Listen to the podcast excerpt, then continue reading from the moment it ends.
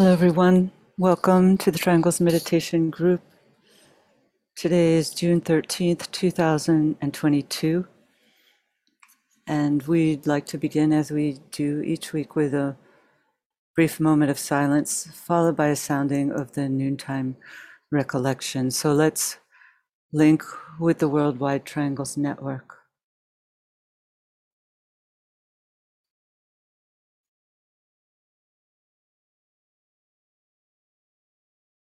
We know, O Lord of life and love, about the need.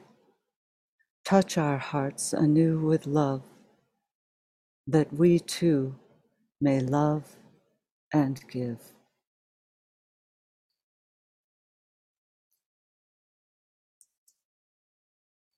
So, we do have an abundant opportunity at this time in the annual cycle to follow that injunction of the Christ to love and give in this lead up, these three days leading up to the Gemini Festival, which occurs tomorrow morning in New York at 7:51 a.m. And so you can adjust it for your time zone and hopefully as many of us as possible can be linking up in consciousness at that time making our alignment with the subjective center of love and light and sound the great invocation. And as we do so, we provide a means whereby all of the outpouring of prayers and meditations that are issuing forth at this time throughout the world can be directed by this group, by those who stand within the heart center of the new group of world servers lifting the cry of humanity to that heart center. And then through the Christ Himself, the energies are lifted to Shambhala, and a great influx of light, love, and the will to good can pour throughout the etheric network and into all open hearts and minds. So it's a like a great opportunity for us as triangles workers to come together and participate in that vast meditative alignment, which we know is going on at all times within our planet. But there's a particularly powerful influx of love and light during this culminating festival of the higher interlude period. So I just wanted to ask Michael to place into the chat box for anyone who might like to cooperate in promoting the Great Invocation and World Invocation Day to distribute through social media, through their friends on Facebook and their email contacts. Um, the two videos that we have, as well as a link to the World Invocation Day website that gives information for people. So it's a, a, means of outreach, and it's only through the collective aid of all of you that this great opportunity can be shed abroad. So we appreciate um, your cooperating with us. And then after our meditation today, we will have a group of us, um, a group who will be sharing a few thoughts on the Great Invocation, what it means to them, how they use it, perhaps, um, and on World Invocation Day. And so we'll have in that group Maya Costley, Michael Galloway, Eduardo Gramaglia, Clarence Harvey, Christina Cosmodaki, Michelle Pineda, and Emmanuel Sacafeo. So we really look forward to um, a sharing of ideas. And after that, we're going to open it up to those of you who would like to preferably share audibly any of your thoughts on the Great Invocation, as we did um, about a month ago, but we wanted to revisit it as this preparation for World Invocation Day so we look forward to hearing from all of you. And I believe that's all of the announcements. We also now will work with our visualization. Let's visualize the planet as a sphere of lighted energy.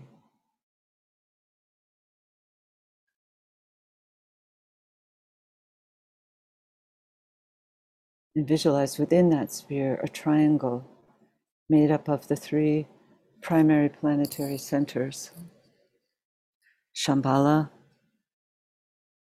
hierarchy, and humanity.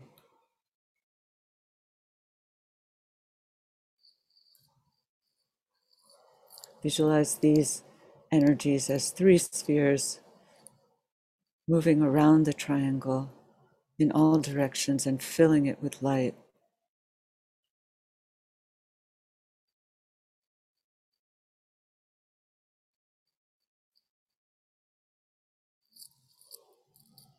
Superimpose upon that triangle a five pointed indigo star, the star of the world teacher,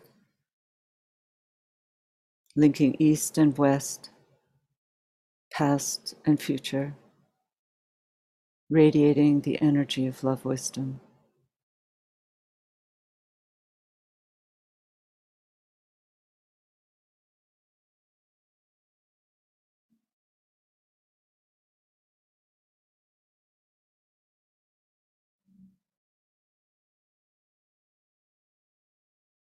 At each point of the star stands an outpost of his consciousness the five planetary centers.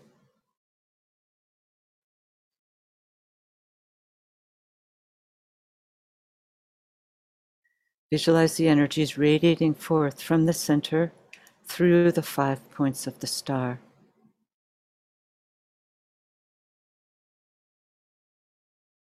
London, Darjeeling, New York, Geneva, Tokyo.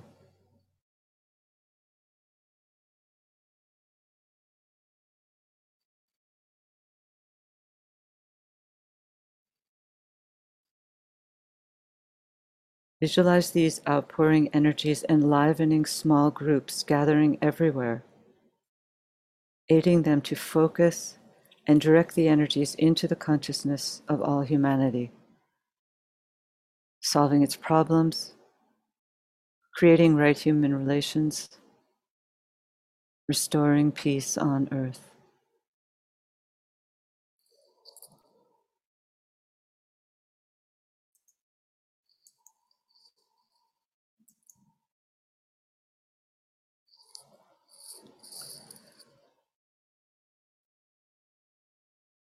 Project a rainbow bridge towards the hierarchy and sound the mantra. Radiance, we are in power.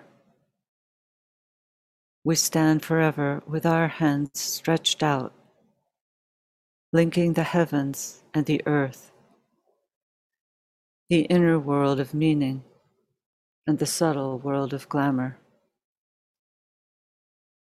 We reach into the light and bring it down to meet the need. We reach into the silent place and bring from thence the gift of understanding. Thus, with the light, we work and turn the darkness into day.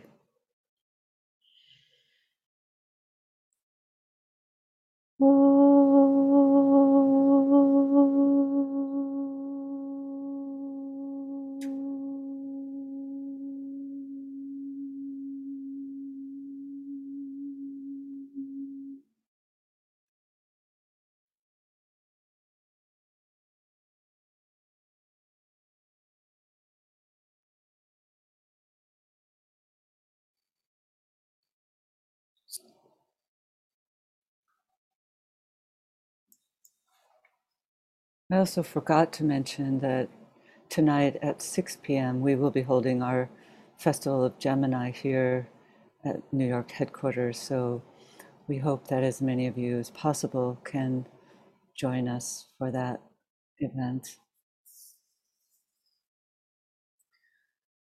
So we're approaching this, as I said, this culminating festival, Festival of Gemini, a great second ray energy inpouring into our life, planetary life, focalizing through the Christ, the great second ray Lord.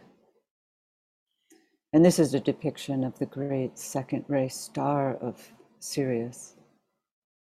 And in a certain sense, this festival is very linked with that great star of sensitivity. So we can just hold that in our minds because it greatly augments the inpouring energy of the second ray, the ray of the Christ. And as we've been focusing upon in the three arcane school conferences, which many of you have probably been able to attend, we've been focusing on the light supernal. And surely this influx of this rarefied light finds its highest point, perhaps, in the annual cycle of inpouring energies at this Gemini festival. And so we're really um, in that full tide right now. We're standing in our way as outposts of that energy in our environment. And we're told that the Christ Himself stands as a lens through which that rarefied light pours into our planet. And of course, we and He use the great invocation as a means of uh, channeling and distributing that light supernal. So invocation, we know, becomes its perfect vehicle. It's to the extent that we begin to use it in group formation, standing with the Christ and the united hierarchy, we, we become outposts of that energy. And it's a seventh ray mantra. It's a seventh ray energy that is also working out in our world as we enter into the Aquarian age. And so it was very interesting to me to hear a comment made at yesterday's um, London conference about the seventh ray being a ray of interlude. And that really struck a chord with me. Um, an understanding of the bridging nature of this entire Aquarian age and the bridging nature of this Aquarian seventh ray, second ray Christ that is preparing to reappear before humanity.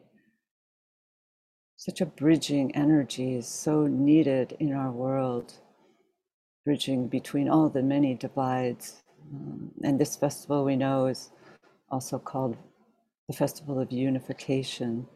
So we can focus on that seventh ray energy and what it means for our planet as we work uh, in preparation for this exact time of the full moon.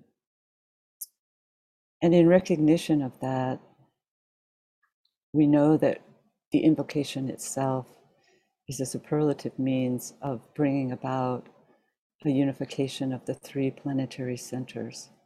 That's perhaps its primary focus for the first time in planetary history, we're told that these three centers are beginning to come into a three way interconnectedness and alignment, which is bringing the energy of Shambhala right down into humanity. And humanity and the actions that we take is being, are being lifted up into and having an impact on that highest center. So at this time of the festival of humanity, the festival of the living Christ, um, we know that we are stimulated, we as a kingdom, the third point in the triangle, are stimulated to help cement, we might say, that interrelationship through our use of the great invocation. So I just wanted to um, paraphrase a brief passage from the teachings, which is called the direction of Ray 7 because I think it gives us a really powerful um, insight into the potency of the seventh ray. And the Tibetan paints a scene from an ancient archival teaching of a man sitting under a teetering arch between two rooms. And he's facing towards the room that's full of movement, activity, chaos without any form, a room of work, but work that has no true objective. And then this man has his back um, to another room, a room which is one of life, light, and power, a room of stillness which has purpose, beauty which is space. And his back was towards this room, and he knew it not. And this man had been sitting under this arch for ages, trying to figure out how to rearrange the chaos of the room that he was facing so that its beauty might shine forth, that harmony would appear. But he had no success. Then, as that man sat there, he sensed something above his head and behind his back. And then, within the room of ordered beauty, a magnet, vast, began to oscillate. The magnet turned him round until he faced the other room, which had been unseen before.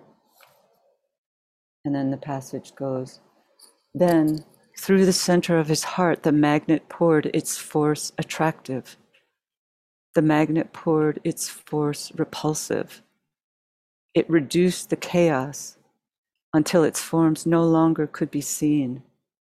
Some aspects of a beauty unrevealed before emerged, and from the room a light shone forth, and by its powers and life, forced the magician to move forward into light and leave the arch of peril. And in a way, this passage said to me that the beauty of our world is here, hiding perhaps, but for those who have eyes to see, it's beginning to be revealed. And the great invocation and the magnetization which the Christ can bring through distributing the light supernal into our world can begin for all humanity to reveal the underlying beauty and synthesis and to reestablish an order in our world.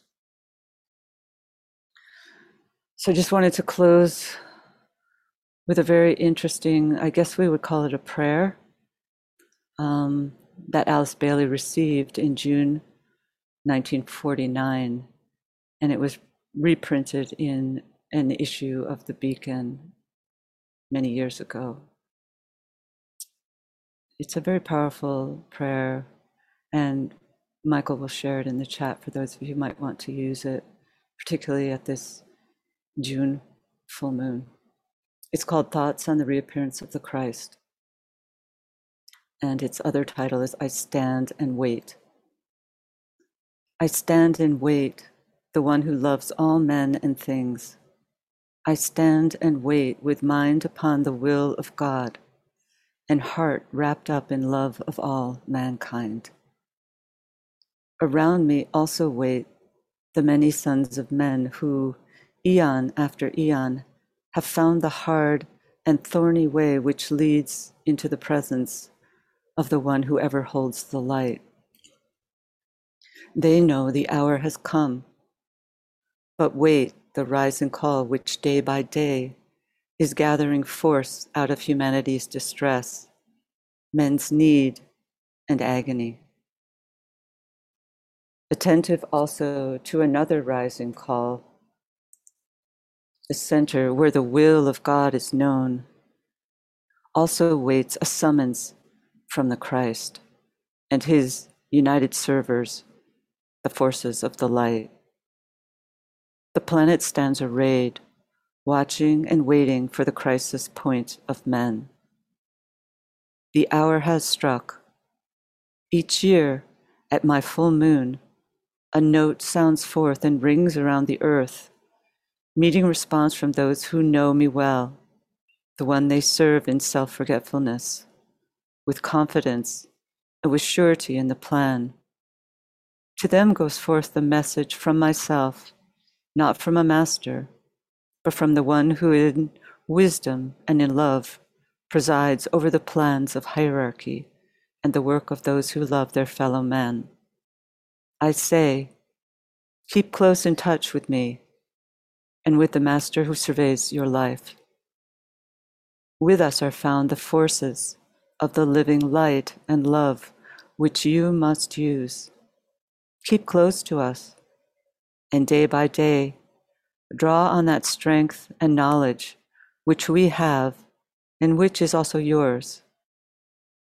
Let not disturb the acquiescent calm which keeps you close in touch, which brings you light and understanding, and keeps you steadfast on the way. We know that you are there, serving and struggling, learning how to work and dealing with the plans which will prepare my way. Knowledge will come of how to work and where to find the men whose hallmark of divinity is clearly seen in the way they love their fellow men. They are the ones we need, and they are the ones who can prepare my way. Keep close to men and see within mankind the working of the plan, which will bring us to the outer realm of life. I stand in readiness, and so do those who love and serve the plan. They stand with me in ordered ranks, waiting the call to come. Say to mankind, the time is ripe, the hour is come, the Christ is on his way. Nearer he comes, and those who walk that way with him have lived and suffered and have left behind that which you now endure. But we have not left the sons of men behind. We now return to bring to you light and life and peace, a peace which now can be because goodwill is largely mankind's inner urge. Thus will be brought full glory to the greatest one whom I and you and all men serve, even though they know it not. The path which I must tread to reach your place is one of light, its quality goodwill, and it is almost ready for my feet. Work on Failure is not for you. I come.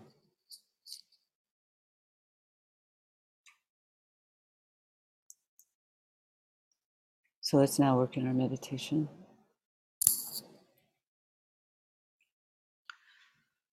Coming together as a group, standing at the center of the even armed cross of discipleship on the mental plane.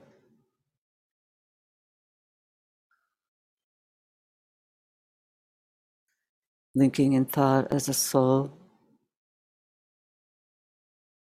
as point of love and light.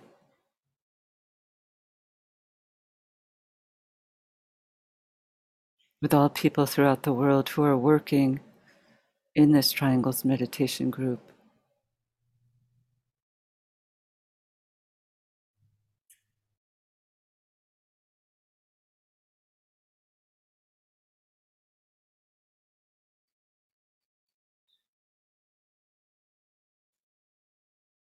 we project a bridge of light towards the highest center and sound the affirmation of the will. In the center of the will of God, I stand.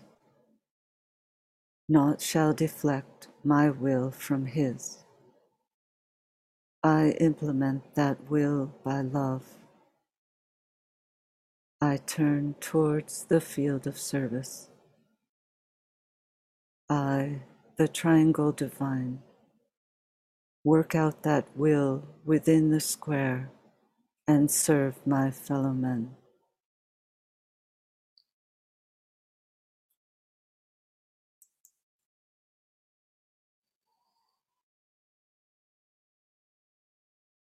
Using the creative imagination, link with two other points of light to create a triangle of light.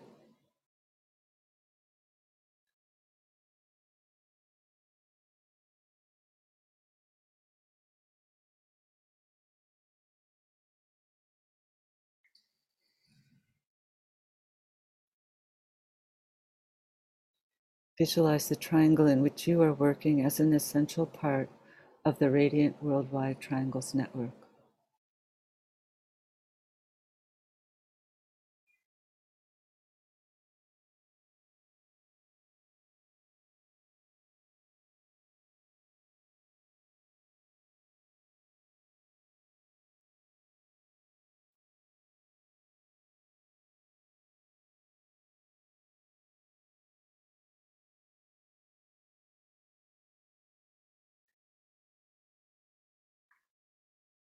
Hold the consciousness immersed within the light of the group soul, the heart of love which underlies and infuses the network.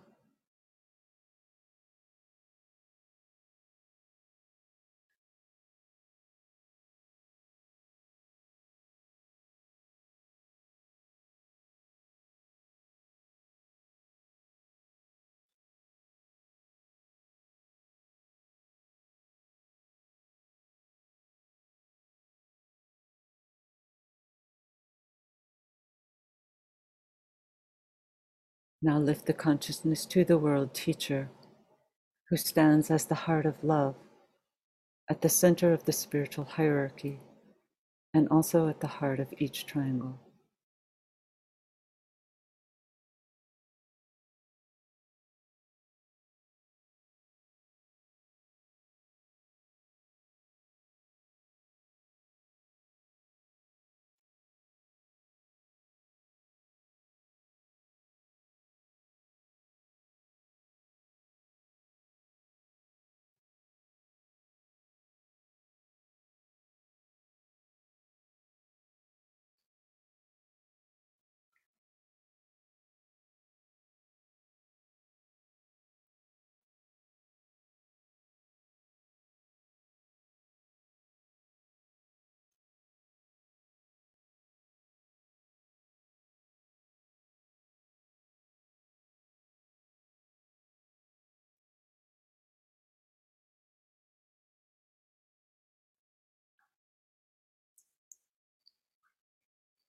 Visualize the energies of love, light, and goodwill circulating in and around the triangle's network.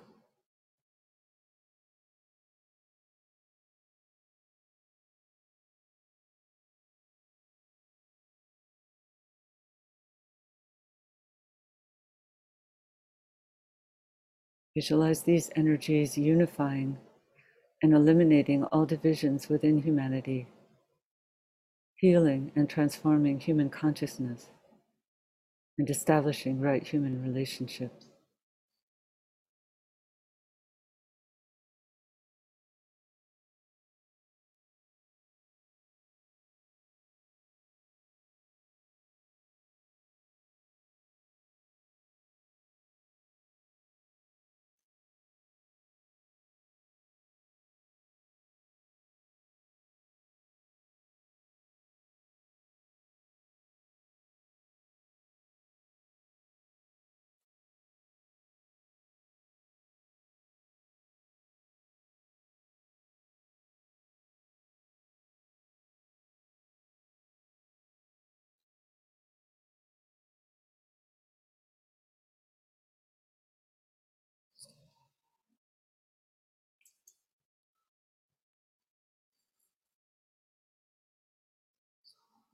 Link again with the spiritual hierarchy as we sound the mantra of unification.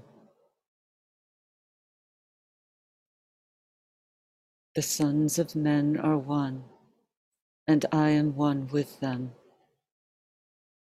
I seek to love, not hate. I seek to serve and not exact due service. I seek to heal not hurt. Let pain bring due reward of light and love.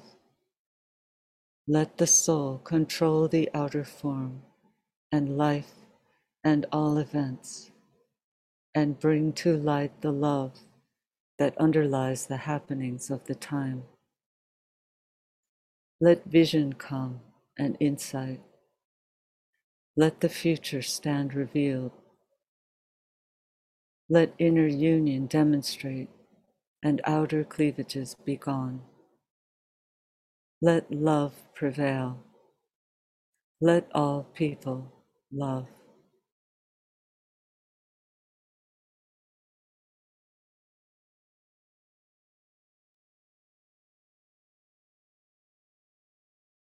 Visualize the whole planet alight with triangles and see new triangles being formed everywhere.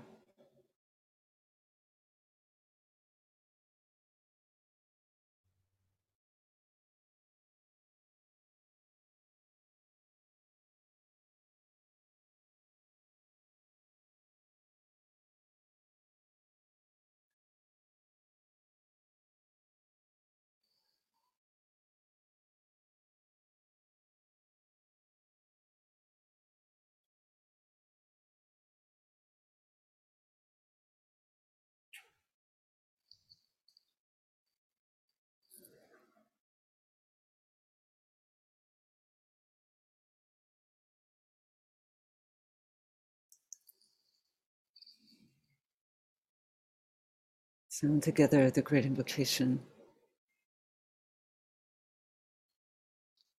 From the point of light within the mind of God, let light stream forth into human minds. Let light descend on earth. From the point of love within the heart of God, let love stream forth into human hearts. May the coming one return to earth. From the center where the will of God is known, let purpose guide all little human wills, the purpose which the masters know and serve. From the center which we call the human race, let the plan of love and light work out, and may it seal the door where evil dwells. Let light and love and power restore the plan on earth.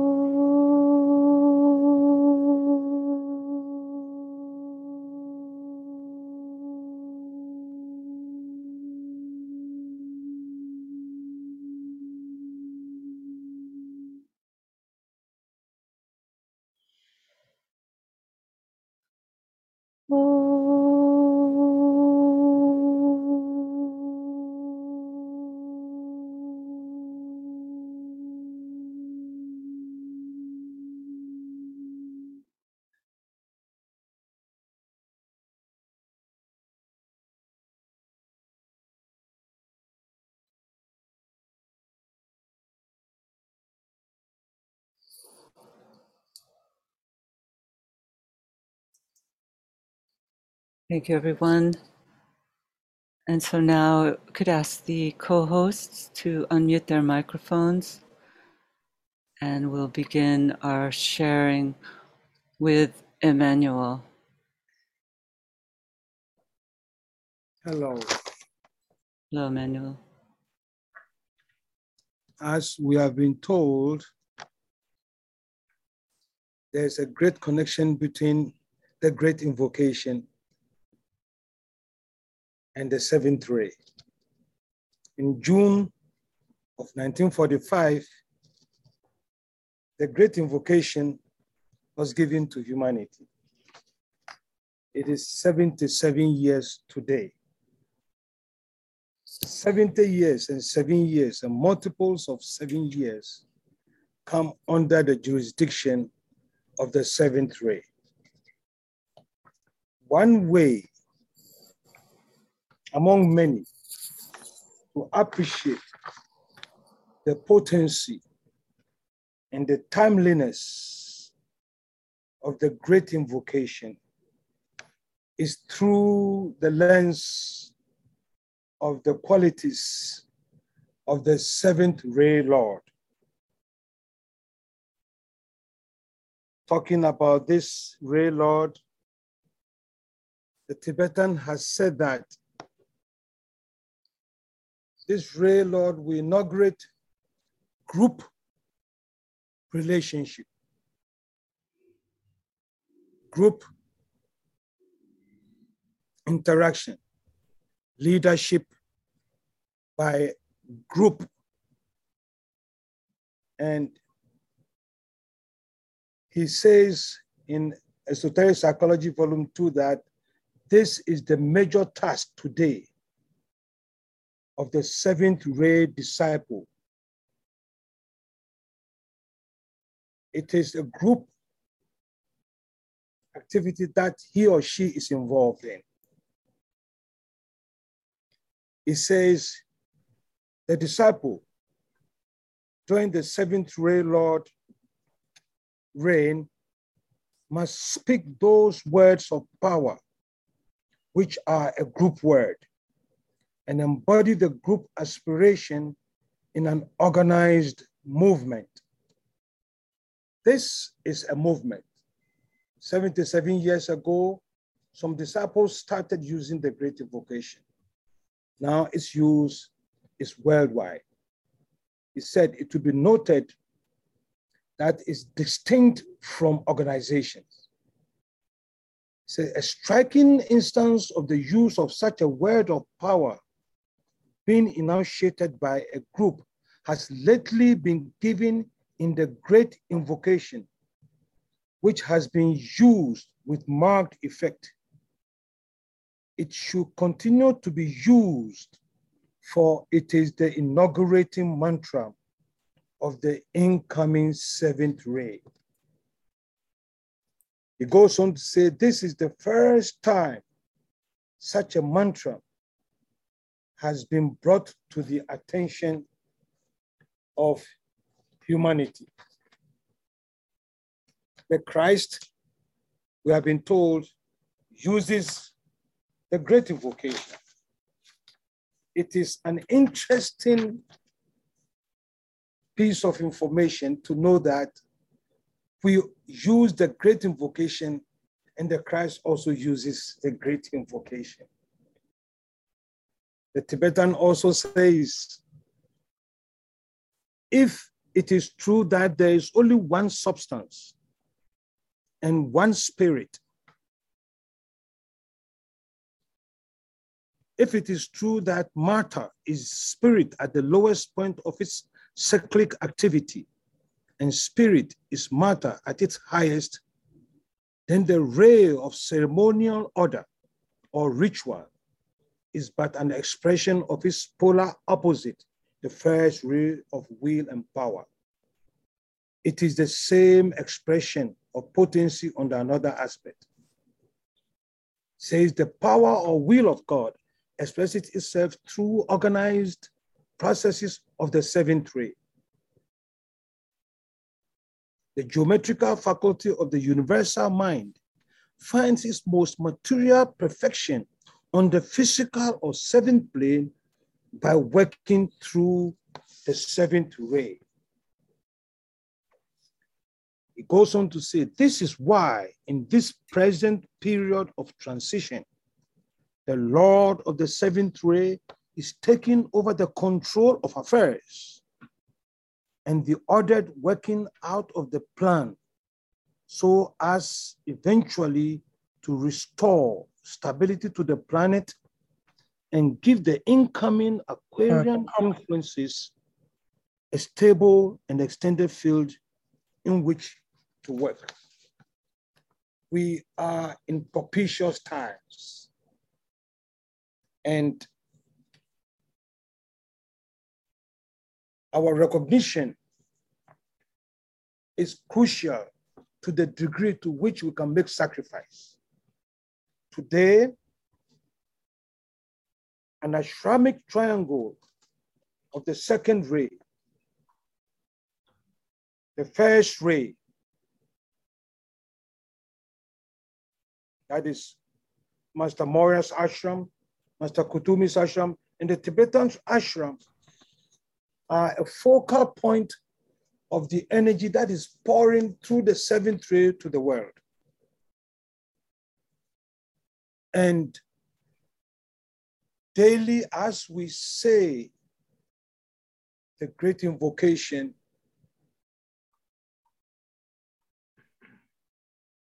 we should make every effort to realize the degree to which we are actually practicing magical work.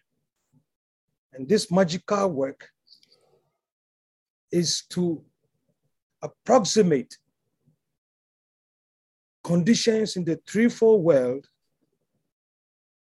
to the patterns of things above, so that as above, so below, and that will be done on earth as it is in heaven.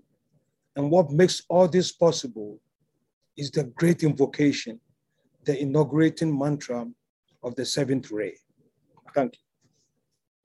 Thank you. Thank you, Kathy, for a wonderful introduction. And thank you, Manuel, for your words too. Uh, so many ideas come to my mind as I, as I think about this powerful ancient mantra, the great invocation. And I find it particularly interesting that what we have received as a great invocation is the closest possible translation into modern language of an age old invocation, consisting, as we are told, in seven ancient word forms, the origin of which exceeds our understanding. Isn't it fascinating? Mm. Behind the, the great invocation lies the power and strength of millennia and of the whole hierarchy. Mm. Now, we have learned to use it at the close of our meditation work as a powerful, and I would dare say scientific method of distribution of the generated energy. Mm. Through the great invocation, the thought forms created during the meditation are charged with magnetic power, so to say. And I was thinking that throughout history, great mantras have had that closing function. And I thought of an analogy just as a musical closing section or coda, so called, affirms, stabilizes, and confirms all thought forms and ideas worked with, thus affirming a tonal center, as if saying that from that center we have never moved, and one example I can think of now is the word shanti or peace in Sanskrit, repeated three times and followed by om, as we find at the end of the Upanishads. But there's so much more to it that is revealed when we begin to wonder what we are taking part of as we use the great invocation with true intent. In, in the midst of a deep human crisis, and deep indeed. We may feel tempted to disregard the yet invisible, though undeniable effect of the invocative power. I think it is important that we realize that many things happen on higher levels, which we may not be aware of. And the very preparation for the externalization of the hierarchy is a powerful thought, even sometimes overwhelming to our minds, but indeed our first and greatest duty as disciples in training. But we may also wonder what kind of lives a truly massed intent could reach mm. using the great invocation as a voiced demand and a firm belief, as we are told. I, I, think you remember, Kathy, the Tibetans even speaks about great beings who dwell in realms far removed from our planetary life.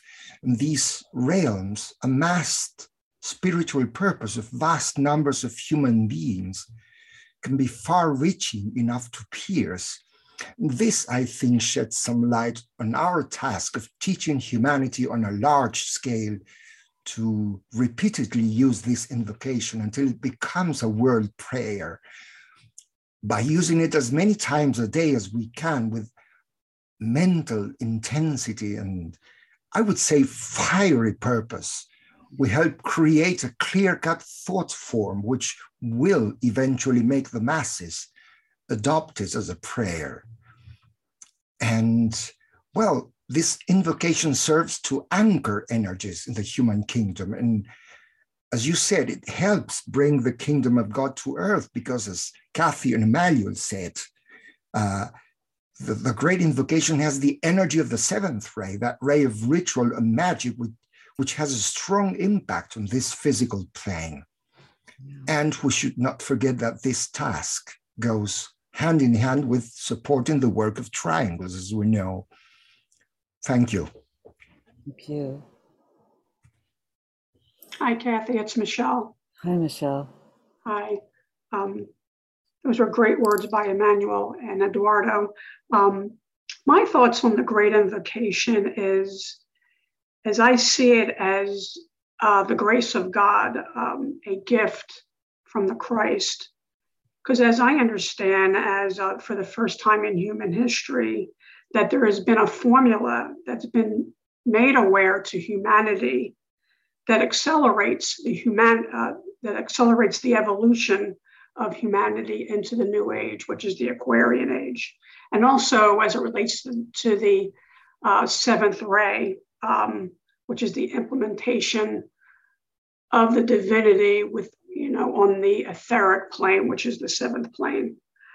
Um, So when, when I think of the great invocation and uh, the three powerful words of light, love, and power, um, I think of the three fires uh, that are spoken of. And actually, the book, uh, the treatise on cosmic fire, is all about those three fires.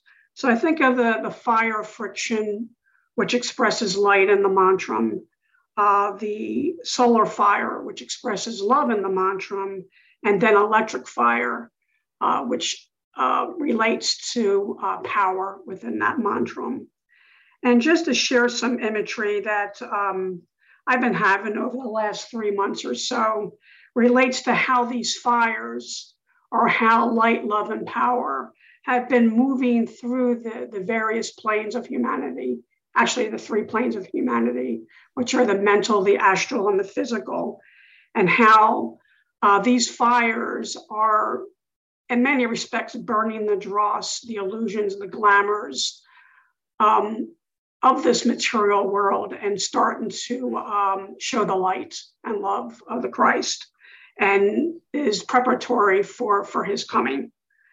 So, uh, in this imagery that I had, um, just in summary, um, you have a circle, and in the circle, there's a point of light, which um, expresses the will aspect. And as you move through the circle, you can see that will um, just penetrating the, the, various planes of nature. And up until a certain point, you, you see that will working out. Um, however, there comes a point where a barrier is hit.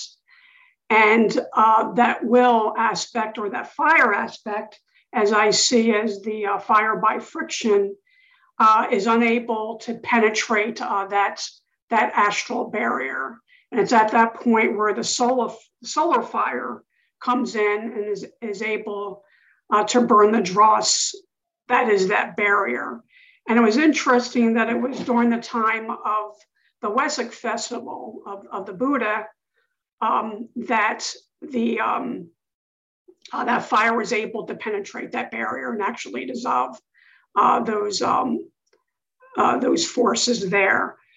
And then the uh, the imagery continues on where you see the solar fire doing its work, and then it hits another barrier, the solar fire, which is crystallized form. Um, and at that point, it's the solar fire is unable to penetrate uh, that particular barrier. And, and that's when the electric fire uh, is brought into being and, and shatters um, that particular barrier with one bolt of lightning. So you have the will aspect um, that is working out um, with the you know with the uh, shedding of these particular glamours. So so I just wanted to share that imagery that I've been having and how that aligns with uh, light, love, and power, the triangle um, working out uh, in humanity. Thank you. You're welcome.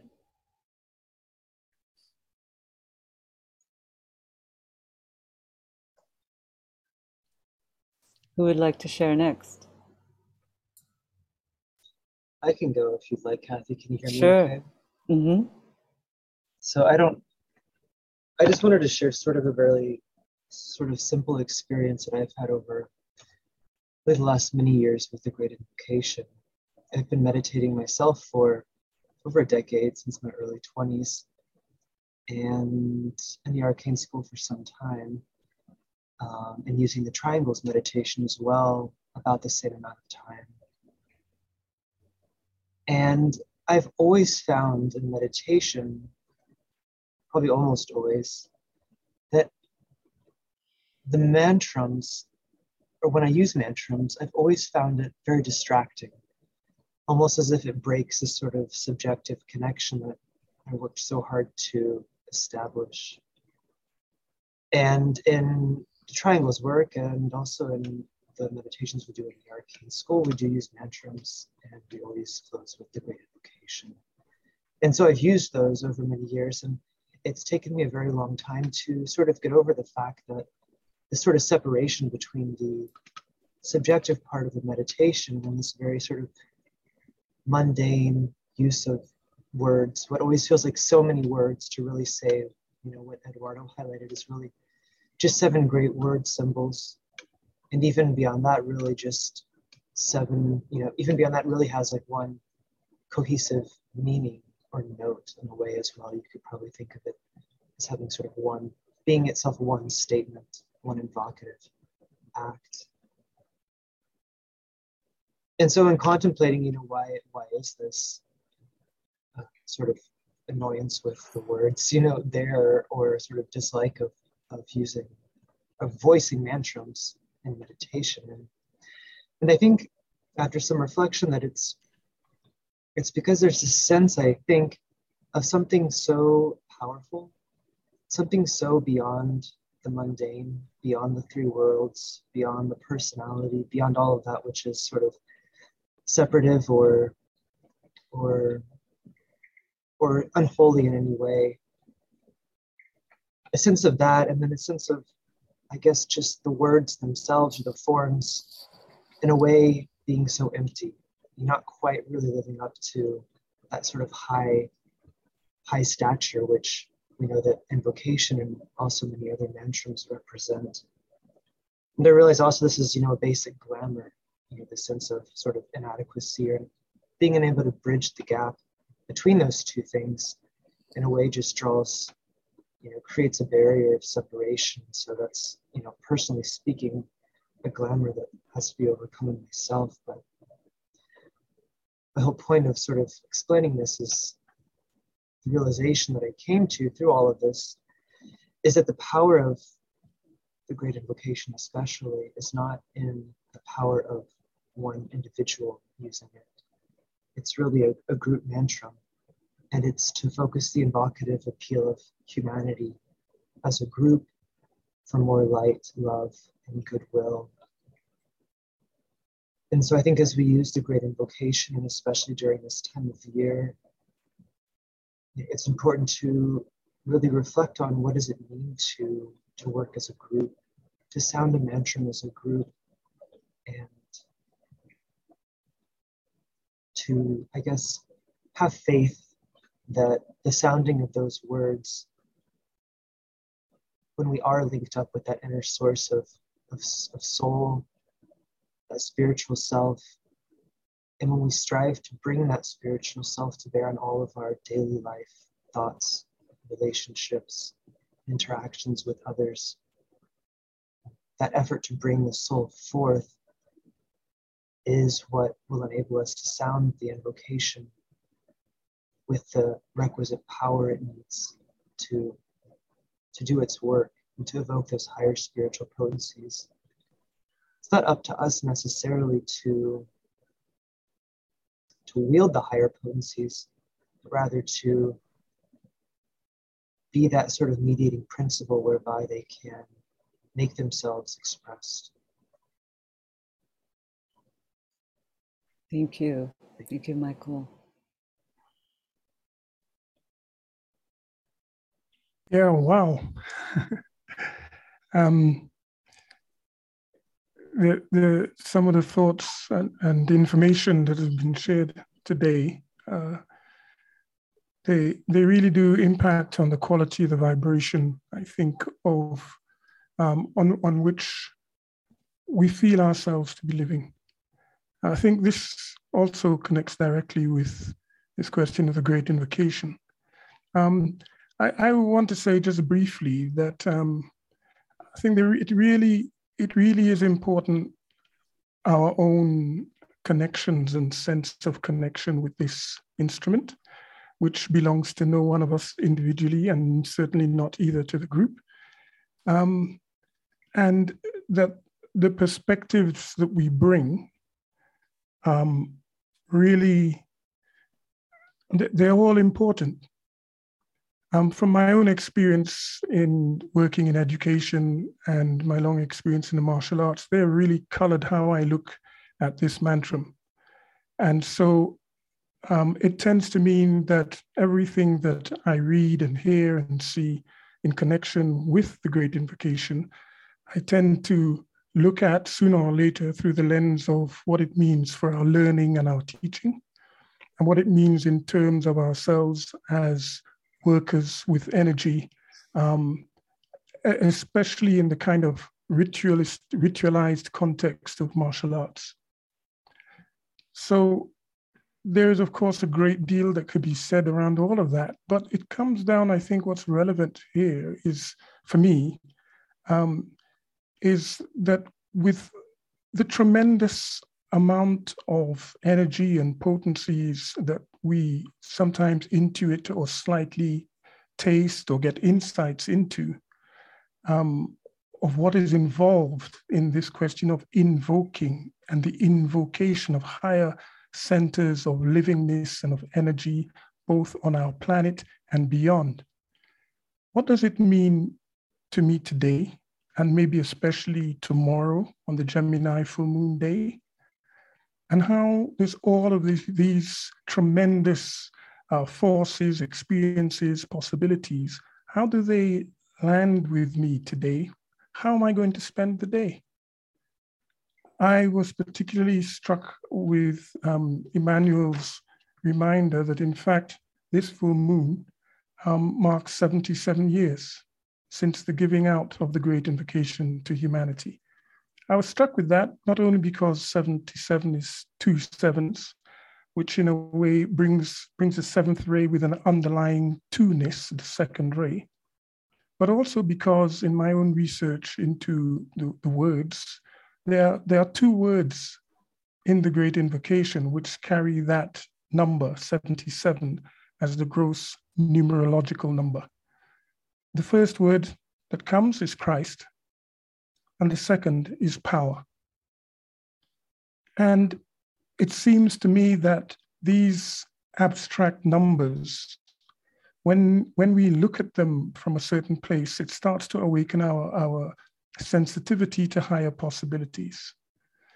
And the aligning of the, the, the planet tomorrow through humanity, as many of us as possible, sounding this invocation, it seemed as if the day was chosen, Gemini, full moon, brothers, two brothers, as a, an opportune time when the elder brothers, by the name by which sometimes um, the members of hierarchy are, are known, and, and us as human as a brotherhood of humanity can actually align um, better more closely, more fully, with light and love and power being the, the energies that flow.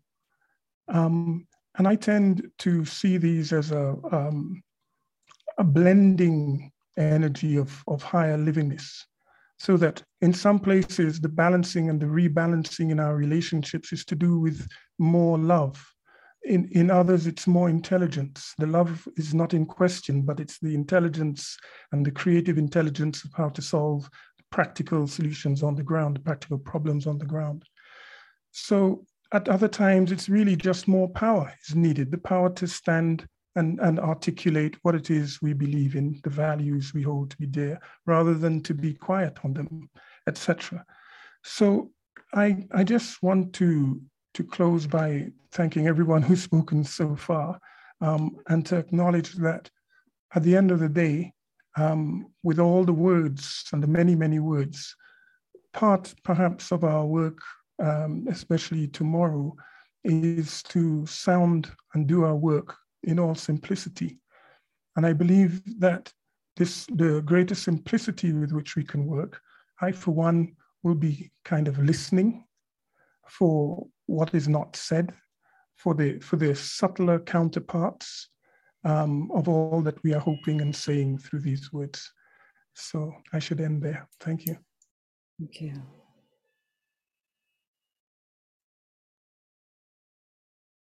May I come in and uh, yes. add to this very beautiful um, aspects? Uh, my personal, should I say, um, experience, or you will see what I mean.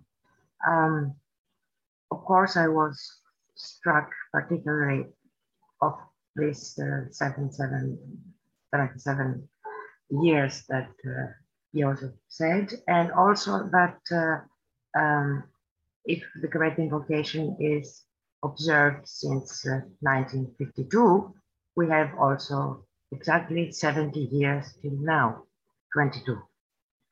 Uh, but the point that really uh, bothered me, so to say, is everywhere stands in June 19, uh, 1945, June 1952, uh, June uh, 1936, and the, in these uh, nine years was the decision of the Christ, uh, the point of decision to reappear and to have his visible presence on earth.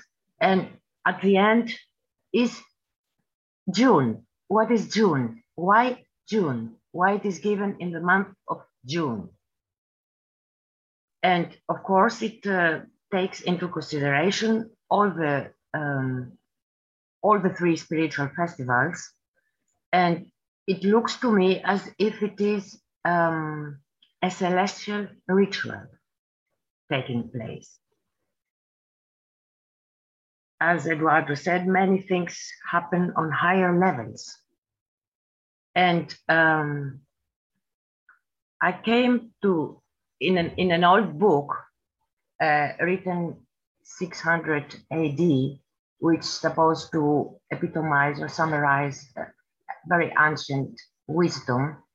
It comes from um, Johannes Lydus um, and is called On the Months.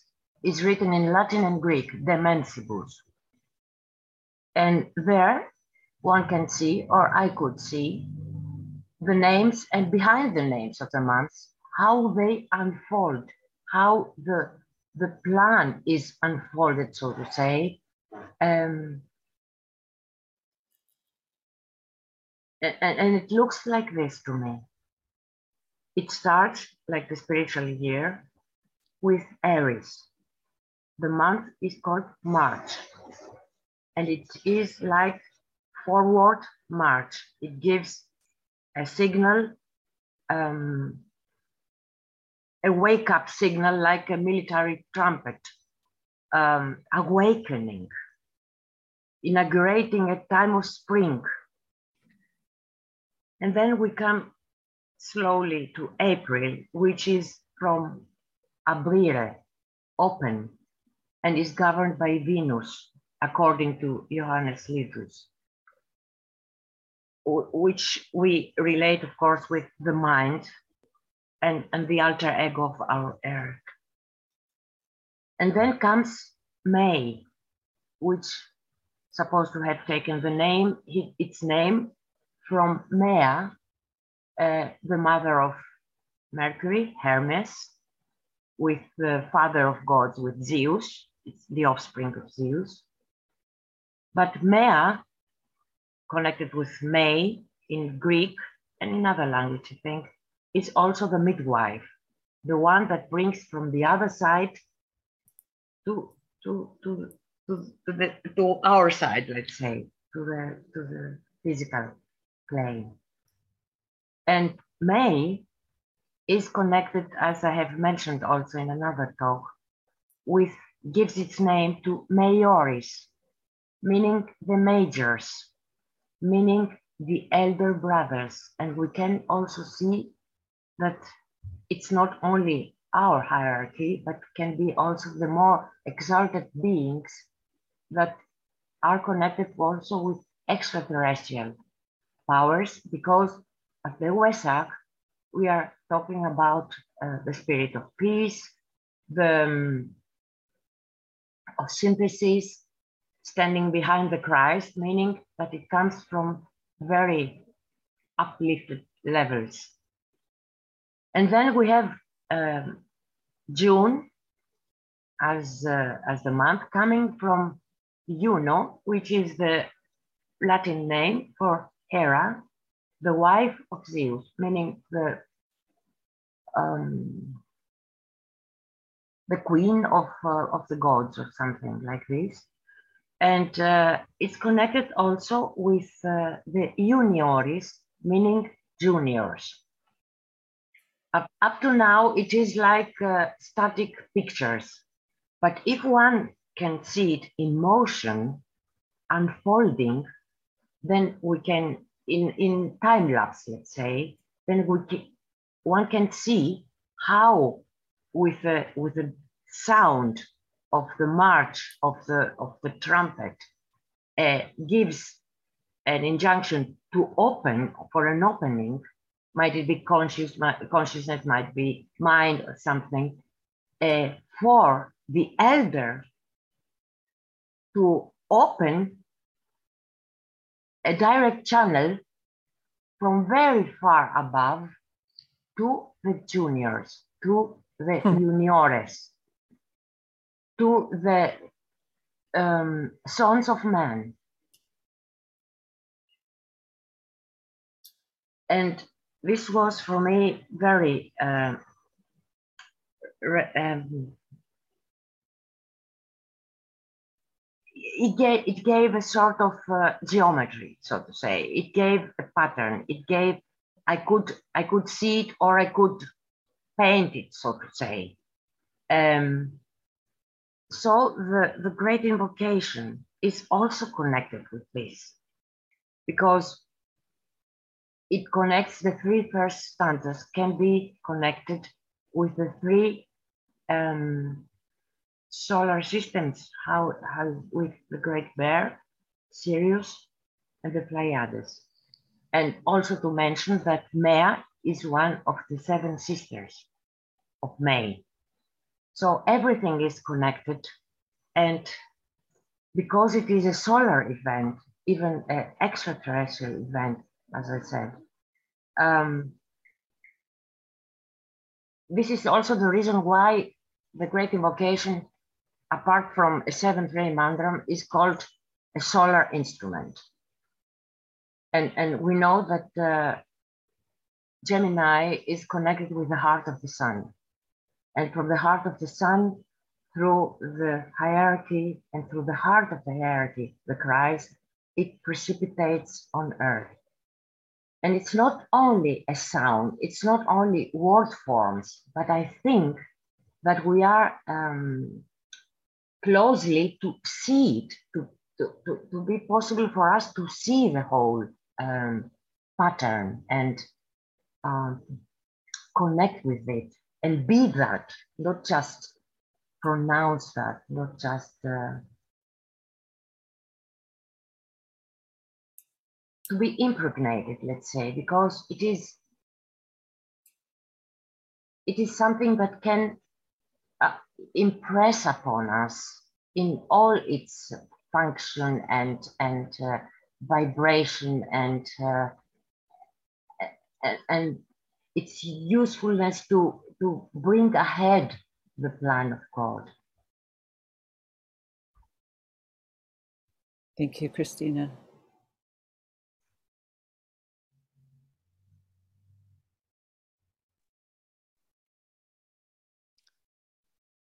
In listening to everybody's words, I, uh,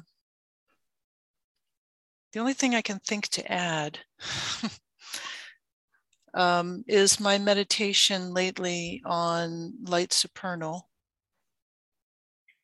and its connection to the great invocation.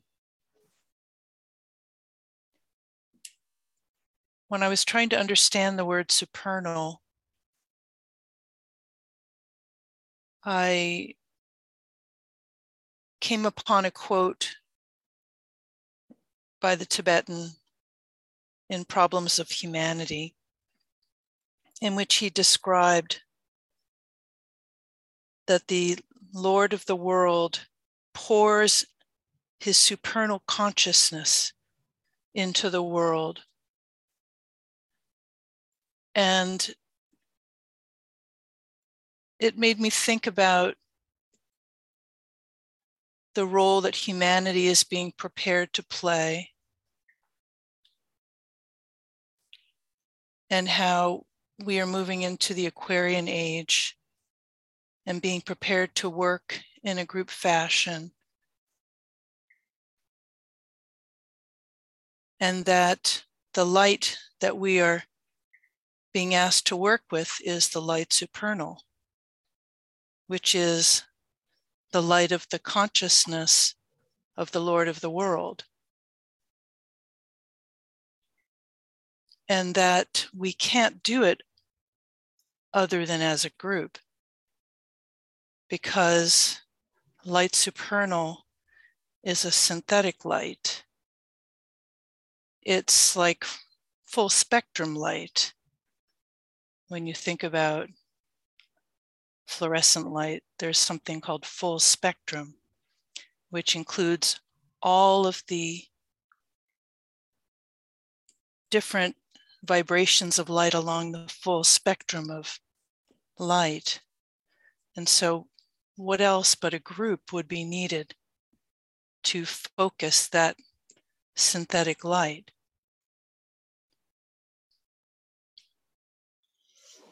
And the great invocation to me is connected to this because it is one of the ways we're being asked to focus that light. It's a since scientific formula or mantra but within its construction is represented all of the seven rays, all of the different lights. And so we say it as a group. We say it as a way to focus light supernal into the world. We say it as a way to bridge light supernal from Shambhala through hierarchy, through the new group of world servers, and down into humanity.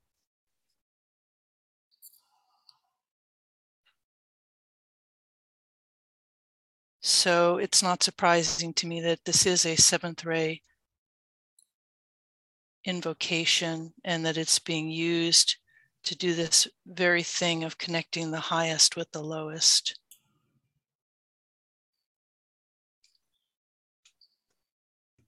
Thank you, Maya, and thank You know, all ca- of you. I If just just one one thought, Kathy, if you let Sure. me, please. sure. Yeah, because uh, well, we have connected the great invocation with the seventh ray, Yes. uh, and it will necessarily lead us to recognize its magical power of precipitation Mhm. as many of us have said today, For instance, today I could not think of closing a meditation without this mantra. And I was remembering that we are told that an essential culmination of any magical work, a thoughtful build, form building, uh, is when the creator projects this creation and thus releases the energy. And in this sense, I, I think that the power inherent in the great invocation can be seen in the fact that each of the stanzas refer to one or other of the three aspects of divine energy. Yeah. And humanity is revealed as the point where these energies meet. And I think that holds a great secret of, of its magical inherent power. Yes, thank you. I'm I'm sorry we've gone over time, but maybe we could see still have a, a few minutes for anyone from the audience who's still able to be with us who might want to raise their hand, a brave soul, following upon all these wonderful communications from our speakers. Um, would anyone like to share something?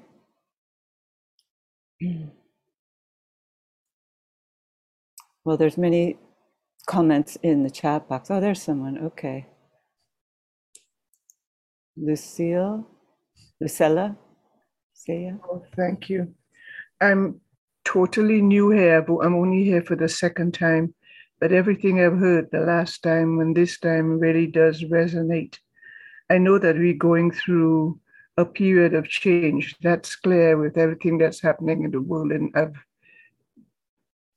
I feel um, blessed, graced to have been able to listen to you and to be able to join this group um, on these two occasions. But I just want to know how do I move this connection forward?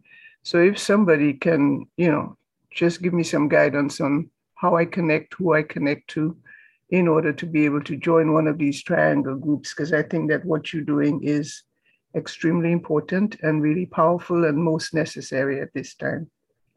Well, thank you. I think I saw that you had written asking to form a triangle in the chat box, and I think two other people have agreed to do that. So we'll connect you with them and you can form a triangle and we and how would you connect me? Should i should i put my phone number in the chat box or do you uh, have... to register you had to give us your email so I'll, we'll have your email. Okay good. All right. Thank you so right. much for joining with us. Thank, thank you. you. Bye-bye. And um, sam let's see. Uh, trying to ask you to unmute your oh let's see, ask unmute. There you go. Sam, hello. Uh, hello. Thank you all. Wonderfully inspiring. And um, I mean, so much of all we learn comes from all of us and what we share and from the school and the Lucis Trust. And um, I just wanted to put in a couple of two really simple examples that have happened over this wonderful time. And um, one was I was looking at a plug and I saw that, you know, I, I think this is true everywhere in the world, but we have three wires for every plug to bring in electricity into our homes. And um, you could see them as because you've got positive, the negative, neutral, and the live. And they could represent all three um, of the main rays um, coming into our homes as an example. And another simple little thing was I was putting three um, drops of essential oil in my bath.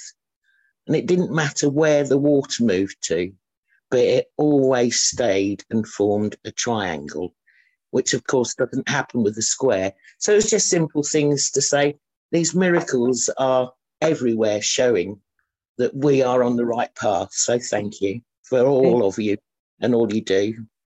Thank you, Sam. All right. Well, we will certainly share the chat with all of our speakers, and thank you all so much for contributing.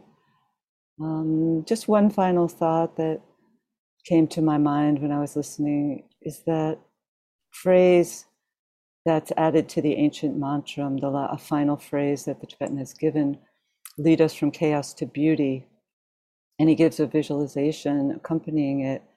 And sometimes I use that when I'm sounding the great invocation, visualizing our planet, the top of our planet with a great sun, and radiating out forth from that sun is a translucent energy from each of the seven rays, which he asks us to use and see as covering and maybe we might say healing the harsh colors that are presently surrounding our planet and overriding them with this um, translucent synthetic energy. And I think when we sound the great invocation, that's what we're doing. And so let's just close with a moment of silence, visualizing the planet, perhaps overshadowed by that sun and radiating energy of the rays, seven rays.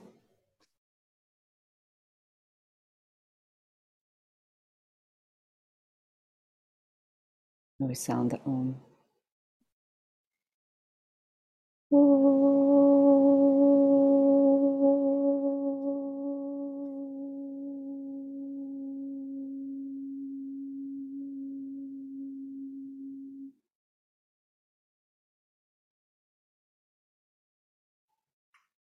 Thank you.